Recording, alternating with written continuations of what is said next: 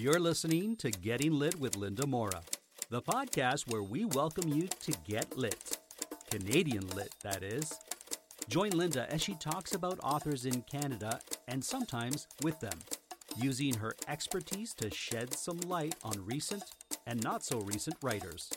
And now, get ready for Getting Lit with Linda. Hi, this is Linda Mora, the writer and host of Getting Lit with Linda.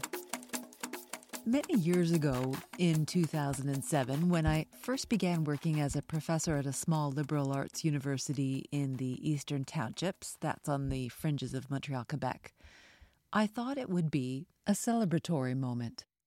At last, I had secured the coveted tenure stream position in a university. Instead, upon my arrival, I was handed a picket sign because I would come to learn the faculty members and staff were all on strike. So there I was, sporting a red bandana to protect my head from the blazing sun under which other faculty members and I trudged, not a little sluggish because of the oppressive summer heat. I didn't fully understand the politics, local and otherwise, of what was transpiring, but in that slow march of protest outside the university, I began to learn a thing or two about what happened prior to my arrival there and what the strike was really about. But it would actually take me years to understand how deeply complex institutions are, how characters take on lives and motivations of their own in such settings, and how deep some of the histories of these institutions run. Now, this is very likely the only similarity I share with the main character of Kevin Lambert's new book, Querelle of Roberval. That character, Querelle, or Quarrel in English, is the new guy from Montreal, but he becomes a part of this protracted strike at a lumber plant in Roberval, the Scierie du Lac factory. In the dead of winter, by the way, not high summer so the meaning of Querelle's name is clearly apt, and not just from the point of view of the strike alone, although there are other reasons for its relevance. This 27 year old character, too, seems to be an outsider, naive in some ways, but definitely not in others, trying to learn the politics of a place about which he knows little at first. He does develop his own opinions about an approach to the strike, preferring, quote, clear cut and forceful opinions to long and laborious reasonings. A passionate argument is, for him, enough to induce certainty. If he feels, it's true. And if it's true, he has to feel it. End quote. Querelle is also an almost lethally attractive figure explicitly compared to Apollo, the most beautiful of Greek gods, and not entirely unlike the Pied Piper in this instance of young boys and men seducing them with an appetite that's unquenchable. So the novel opens, quote, They're beautiful, all the boys who come into Querelle's room, who line up to be taken from behind. He strings them on a necklace the beautiful young boy's necklace he wears around his neck as our priests do their rosaries, and our boss ladies their pearls. Now, before you try to go off and dismiss this book as being about a small town or about sexual politics in a small town of Quebec, allow me to curb that tendency to twit. Sure, it's set in a small town that actually does exist, Roberval is, in fact, on the southwestern shore of Lac Saint Jean in Quebec. But it's also not simply a moment of serendipity that I found myself talking about this book with another person in Germany, completely different country, and that this person was as much, if not more, of a fan of Lambert's work than I currently am. Lambert has a global fan base already. And this, his second book, also already won the Marquis de Sade Prize in Paris. So listen up, everyone, because I'm sure that at 30, This author hasn't even come close to hitting his full stride, and yet he can already be characterized as being in possession of a prodigious talent. And that conversation in a global context, that global aspect, even a global politics, if you will, also finds its way into this book. He holds these global and local permutations in fine balance. The book is divided into five sections with an epilogue, an articulation of the structure of Greek tragedies. Indeed, as an example, one of the sections is titled Kommos, which is a lyrical song of lamentation in an Athenian tragedy that occurs when the play's tension rises to its climax of grief or horror. And yes, both grief and horror are relevant to this novel's plot. Each of the entries in each section may be characterized as short stories, each of which is given its own subtitle, and in which Lambert describes the strike from different perspectives, certainly not always those of Querelle, although the novel opens with his viewpoint.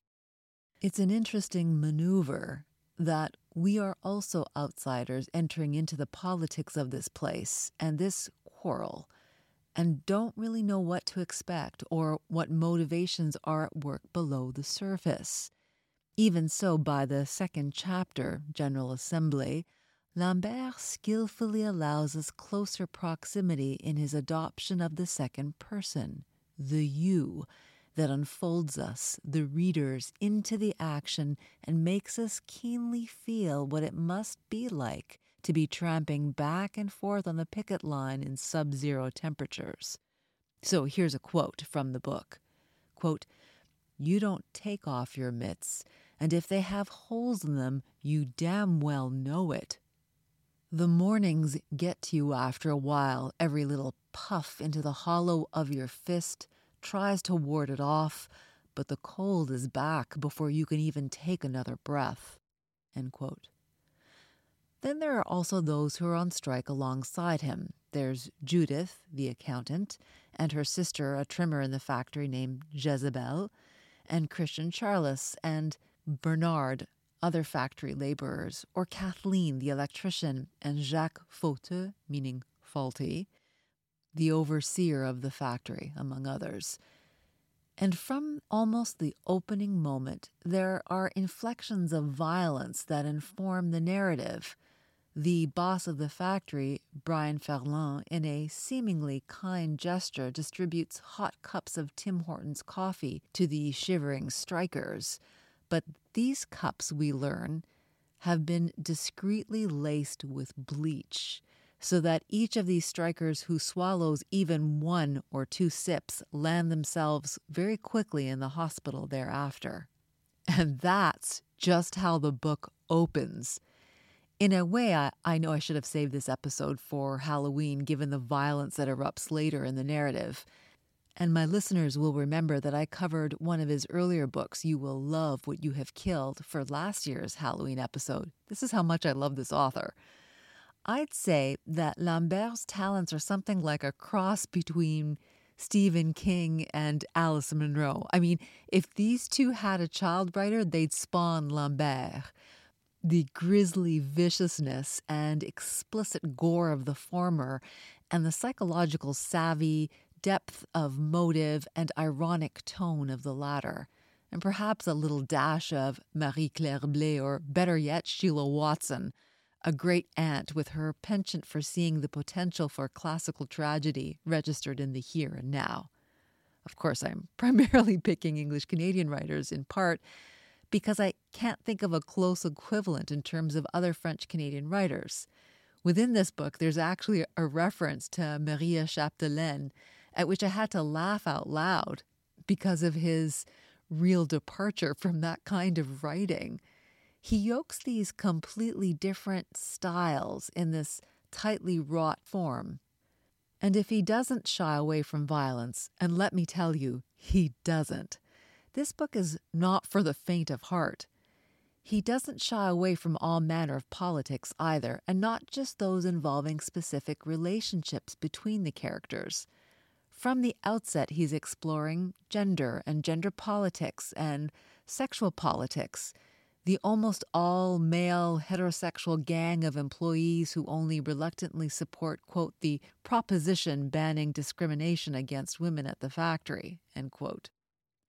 At the same time, Fauteux lets it be known that, quote, women being hired at the factory were taking men's jobs.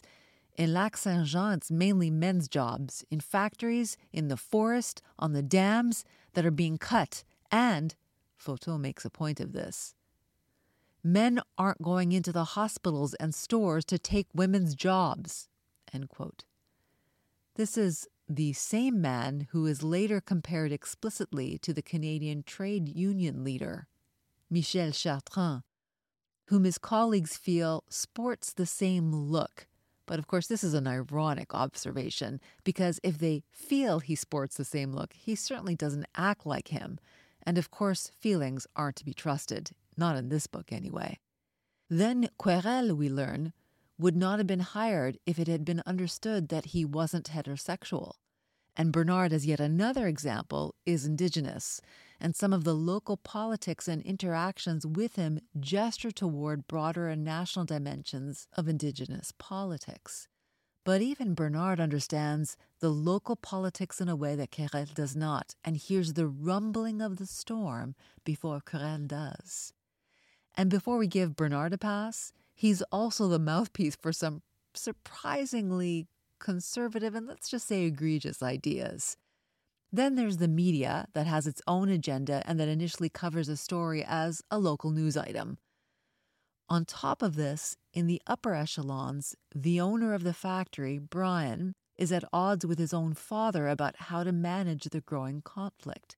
His father, Donatien Ferland, is of the opinion that while it was an act of treason that his employees should be so quote unquote ungrateful for the steady pay and stable employment. His son should simply settle the matter with them. Donatien has decades of experience behind him, understands through trial and error how to run a sawmill. His son has bookish theories and an A plus in statistics.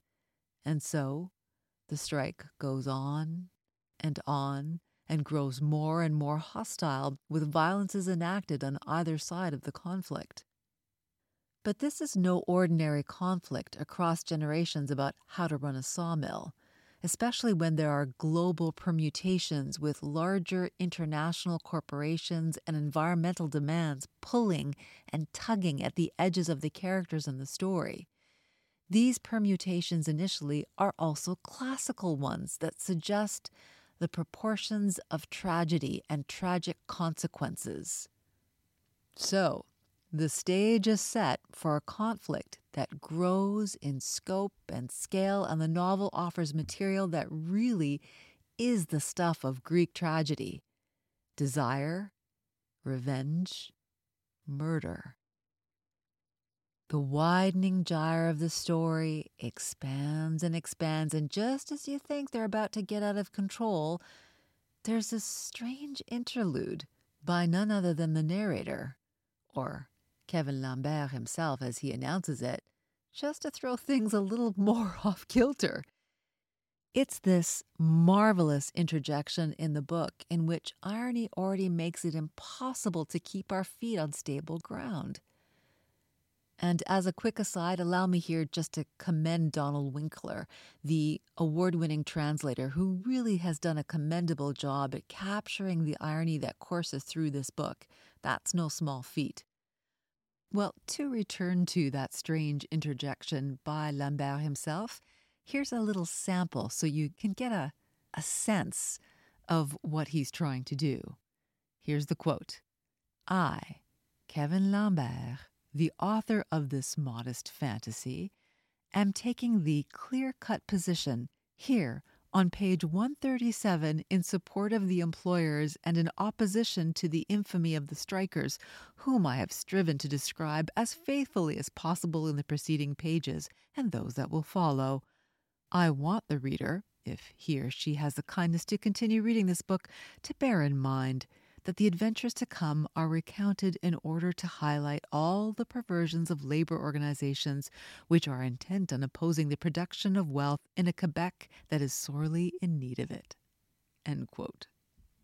Do what you may with that, my dear listeners. I'm going to leave you poised before the most explosive moment or series of moments in the novel. And I won't tell you what happens next because even if I did, you wouldn't believe it. I had trouble both putting the book down and continuing to read, as only a truly horrifying and well written book would compel a reader to do.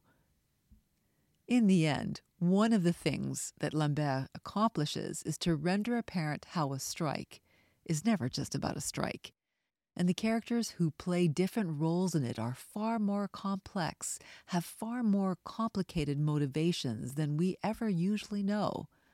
So, what took me years to learn in terms of the complexity of institutions and characters and histories, Lambert captures with a dexterous hand laying bare human impulses and tracing the mysteries of persons, institutions, and the larger stories of which they're all a part. This is the takeaway portion of the podcast. It was just two years ago that someone brought to my attention the author Casey Plett. Now, if you don't know this author, I'm going to strongly recommend that you begin with Plett's online and regular column for McSweeney's Internet Tendency from the years 2010 to 2011. The column is titled Balls Out, a column on being transgendered. An instructor at Columbia University, Plett offers a frank exploration of and reflections about her own process of gender transition in the 19 entries for this column. I found it a highly personal, eye opening, at times comical and other times tender, vital work in terms of creating awareness for the kinds of challenges for trans persons. When Plett confesses in one column that she wanted, quote, a body you don't want to rip yourself out of. End quote. I felt this deep ache and sadness that anyone should ever have to experience that. The columns cover a range of topics from, for example, cultural expectations of gender for young women who are pressured to look like an ideal they've been given, that is, to aspire to these impossible ideals exacted by the beauty industry compared to those for young men who may, quote, want something different from what they've been given. And that's in column 13. She also explores the hormone treatments that occasion what she calls a second puberty, the pills that she refers to as, quote, fucking sadness in a bottle, end quote, and the mood swings that accompany them. She addresses shopping for women's clothes for the first time, that's in column 7, or the culturally inappropriate representations of being trans, column 8, acquiring a name change, column 15, grappling with gender dysphoria, column 2, sexual reassignment surgery, column 5, the physical side effects and the medical system's approach to trans subjects, column 11, and imagining parenthood. That's in column 4, and that's probably my personal favorite especially when I went on to read other columns about her interactions with her father. I absolutely loved it when Plett was candid about recounting the moments she comes out to her father and the kind of contradictory emotions she experienced involved in no longer being a boy when she, quote, also loved being a son. It's so poignant. Well, if you haven't read anything by Casey Plett, this really is the place to start. And again, I'll include a link in my show notes. I'll come back round to Plett's work at a later date, but for now, consider this your takeaway and my future intention. That's it for today's episode. I've got more writers lined up for the episodes left for the season, but if there are other writers you think I should be talking about, please do reach out. And please don't forget to subscribe to Getting Lit with Linda on whatever high quality platform you use to listen to your podcasts. Thanks for joining me again today, my dear listeners. That was Getting Lit with Linda, hosted by Linda Mora. If you have a topic you would like to hear covered, write to us at gettinglitwithlinda at gmail.com. Until next time, we hope you continue to get lit.